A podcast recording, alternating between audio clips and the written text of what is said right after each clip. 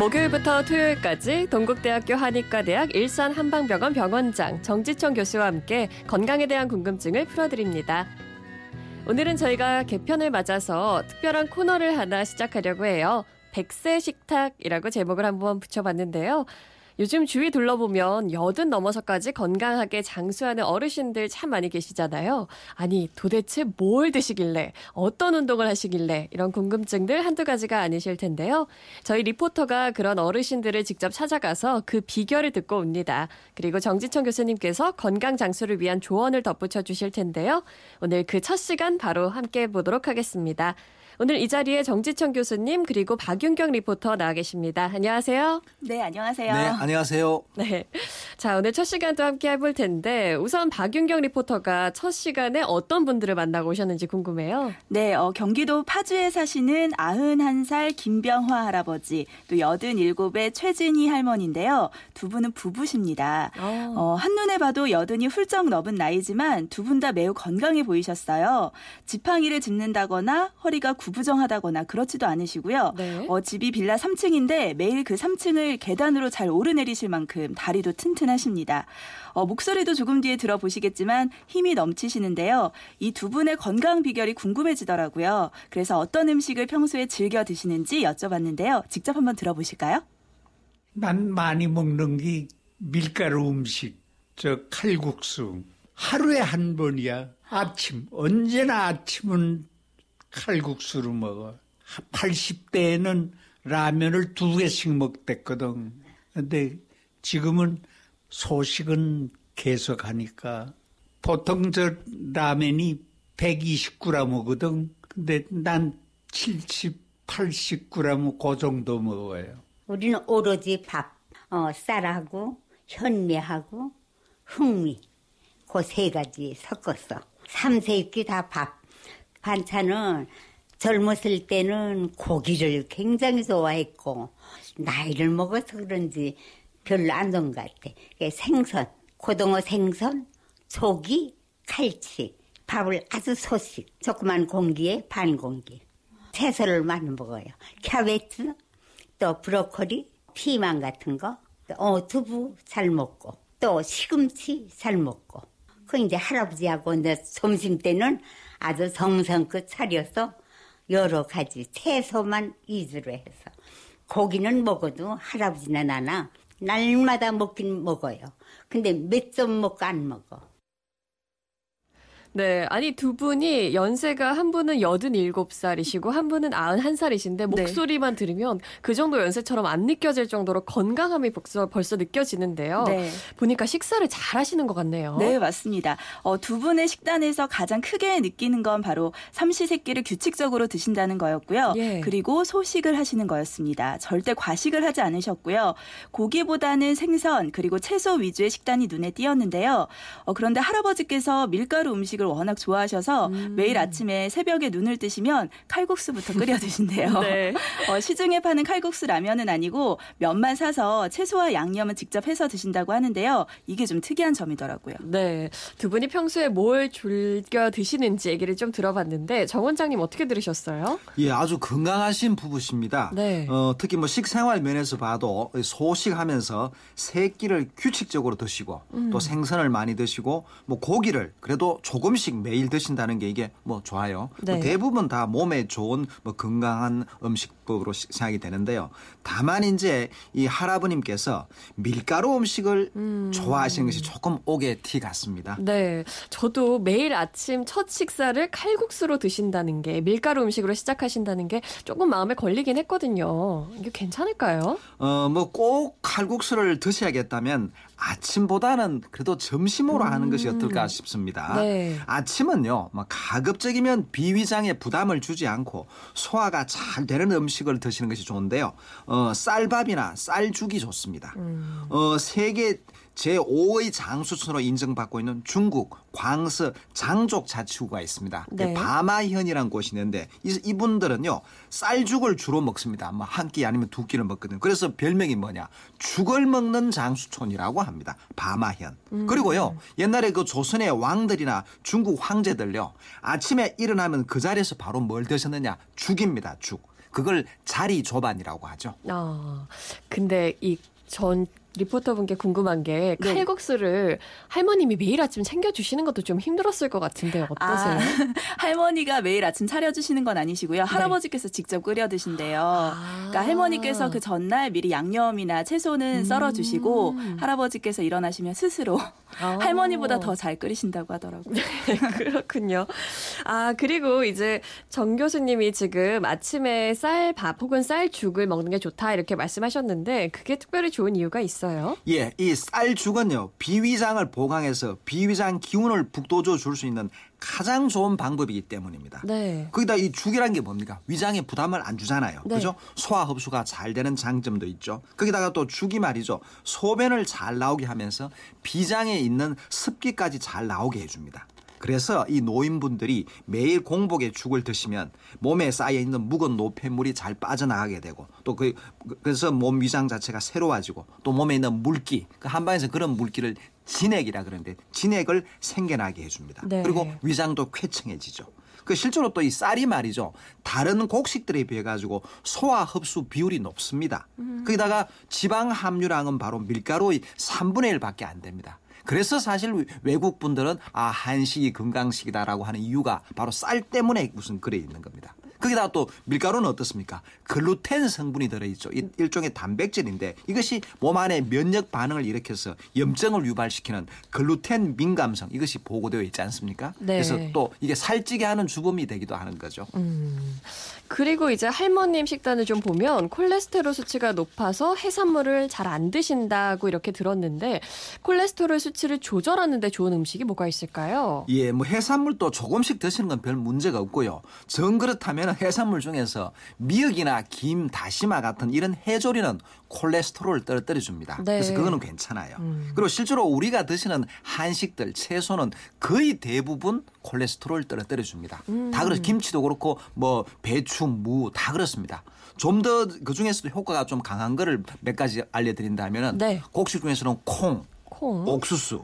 그리고 채소 중에 미나리, 뭐 양파, 당근 그리고 과일 중에선 토마토 뭐 이런 것들을 자주 드시는 것이 콜레스테롤을 떨어뜨리는 데 도움이 될 겁니다. 네, 할머님께서 참고하시면 좋을 것 같고요.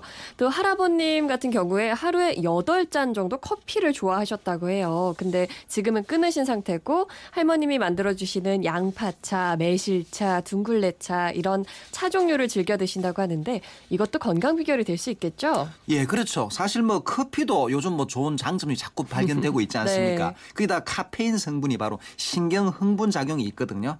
한의학적으로도 커피를 보면은 이게 뇌를 깨어나게 하고 정신을 끌어준다. 이게 정신을 맑게 해주고 유지를 시켜준다는 얘기입니다. 그러니까 하루에 한두 잔 커피 마시는 것은 이 정신 건강에는 도움이 될 수 있다. 네. 또 연세 많은 분들 아, 난 입맛 없어. 그런데 커피는 꼭 마시고 싶어 그러잖아요. 예. 그래서 그 정도는 한두 잔은 괜찮습니다. 거기다가 심장이라든가 신장 기능에 자극을 주니까 일단 마시면 일시적으로는 피로 회복에도 도움이 되고 네. 또, 또 이뇨 작용도 있고 또 약간의 혈압 상승 효과 같은 점도 있습니다. 그러나 이 부작용이 많잖아요. 특히 어디가 안 좋으냐면 칼슘이 몸에 흡수되는 것을 방해를 합니다. 어. 심지어 이 칼슘이라든가 철분을 몸 밖으로 빠져나가게 합니다. 네. 이 칼슘 없으면 어떻게 됩니까? 뼈가 안 좋겠죠, 그죠? 음. 그래서 하루에 세 잔 이상 커피를 마시게 되면 골밀도가 떨어져서 골다공증 위험이 드러나게 됩니다. 어, 네. 특히나 연세 많은 분들 가뜩이나 뼈가 이렇게 뿍뿍 부러지기. 쉬운데 네. 이 칼슘이 빠져나오면 어떻게 됩니까? 굉장히 안 좋겠죠, 그죠?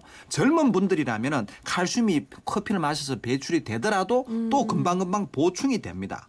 그렇지만 중년 이후에 노년기에는 이 보충이 잘 안 됩니다. 네. 그래서 커피를 드시더라도 연세 드신 분들은 두 잔 이내로 드시고 한80 넘어서는 가급적 안 드시거나 음. 아. 한잔 정도만 드셔야 됩니다. 네. 그러니까 이 할아버님이 커피를 끊으셨다 아주 잘하신 일이에요. 오. 예. 그런데 그리고 이제 양파나 매실, 둥글레차 이것도 뭐 당연히 이게 건강 유지라든가 노화 억제에 큰 도움이 되는 뭐 슈퍼푸드까지는 아니더라도 굉장히 좋은 차가 맞습니다. 네. 다만 이게 열이 많은 분이라면은 양파나 매실은 적게 마셔야 됩니다. 음. 따뜻한 성질이니까. 또 매실차는 이게 많이 마시면 변비를 일으킨다거나 혹은 또 땀을 잘 안 나오게 막아줍니다. 이게 신맛이니까 땀을 덜 나오게 합니다. 그래서 이런 차들도 이 체질이나 몸 상태에 맞게 마셔야 되거나 또 마시더라도 양을 적절히 조절해야 된다는 걸 아셔야 됩니다. 네. 그리고 방금 설명에서 이제 커피 하루에 한두 잔 정도까지는 괜찮을 수 있다라고 하실 때 그 커피는 원두 커피 말씀하시는 거죠? 전혀 가당이 되지 않은 커피요? 뭐 가급적이면 그것이 더 좋겠지만 다른 커피와 도 크게 뭐 문제되지는 않습니다. 그렇군요. 근데 운동도 참 중요한 부분인 것 같은데 박윤경 리포터 두 분 운동하세요? 네, 물론입니다. 어. 어, 두분 다 운동을 너무나 좋아하시고요. 예. 젊어서부터 운동을 꾸준히 해오셨어요. 그게 음. 더 주목할 만한 점이더라고요. 네. 나는 자전거를 타거든. 자전거도 세발 자전거를 사서 타고 댕기거든.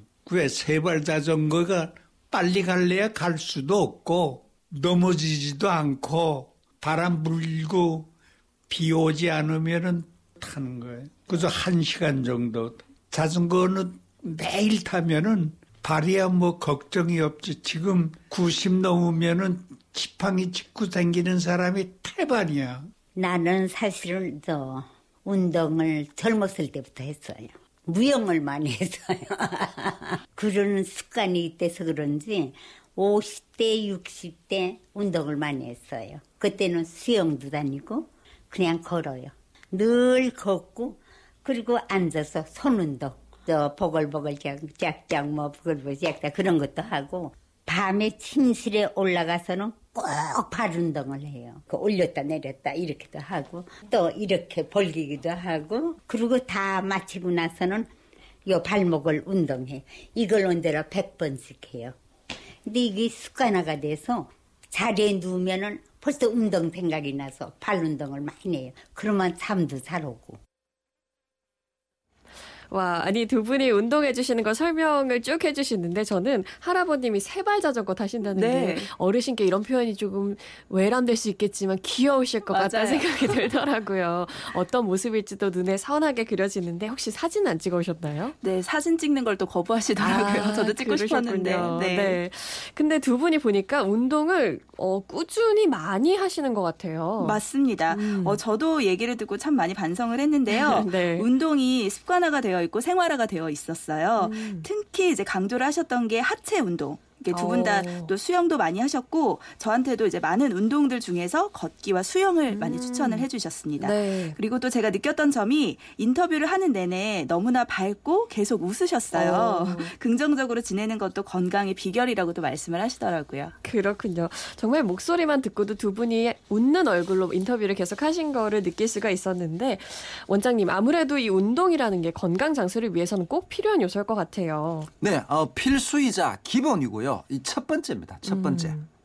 예. 그 할아버님께서는 자전거를 열심히 타시는데 뭐 다리 운동에 좋은 거 맞습니다. 예. 다만 이 자전거 타는 것은 전립선에 좋지는 않습니다. 아. 어, 연세로 보- 봐가지고 뭐 소변을 자주 보신다거나 힘없이 나온다거나 뭐 가늘게 나오거나 또는 밤에 여러 번 깨서 보는 등등 이 전립선 비대증 증상을 어느 정도 가지고 있을 가능성이 좀 많은데요. 네. 이 자전거를 타게 되면은 전립선이 눌려서 압박되기 때문에 해롭습니다. 더안 좋아요. 타시더라도 시간은 좀한 30분 정도로 음. 아. 짧게 타는 게 안 좋겠나 싶고요. 예. 그래서 자전거 타는 시간을 줄이는 대신 걷기는 늘리면 되겠죠. 걷는 것은 전립선 건강에 좋은 겁니다. 음. 네. 어쨌건 이 연세가 드셔도 항상 몸을 움직이는 것이 무엇보다 중요합니다. 그래서 이 매일매일 반복되는 육체 활동 이것이 건강 장수에 큰 역할을 하는 거예요.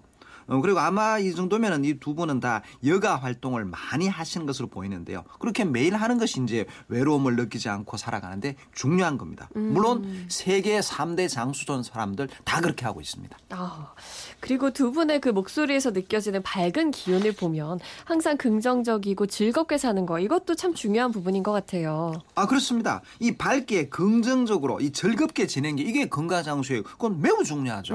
어 세계 3대 장수촌 의 장수 노인들 특징 중에서 당연히 긍정적이고 낙천적으로 생활한다는 것이 들어 있습니다.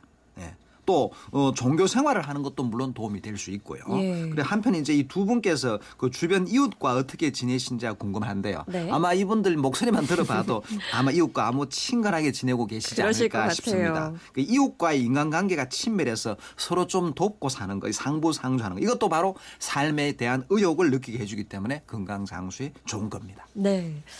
아, 일단 두 분의 뭐 목소리에서도 긍정적인 기운이 많이 느껴지고 밝은 기운도 받을 수 있었고. 근데 두 분 다 식사하는 그 이야기나 운동하시는 걸 쭉 들어보면 기본적으로 건강 체질이신 것 같다는 생각이 드는데 원장님은 어떻게 보세요? 예, 뭐 두 분 모두 건강 체질을 타고나신 것 같고 또 음. 워낙 노력을 그렇게 운동하시고 음식 소식하고 하니까 건강한 상태로 여기십니다. 네. 이런 정도라면 정말 의사가 필요 없겠습니다. 아, 실제로 세계 3대 장수는 의사가 필요 없어요. 아마 직업을 바꿔야 될것 같아요. 네. 그래서 두 분 다 이 비만한 편도 아니시고 음. 그렇다고 또 야윈 편도 아니고 이 적당한 체형이잖아요. 그죠?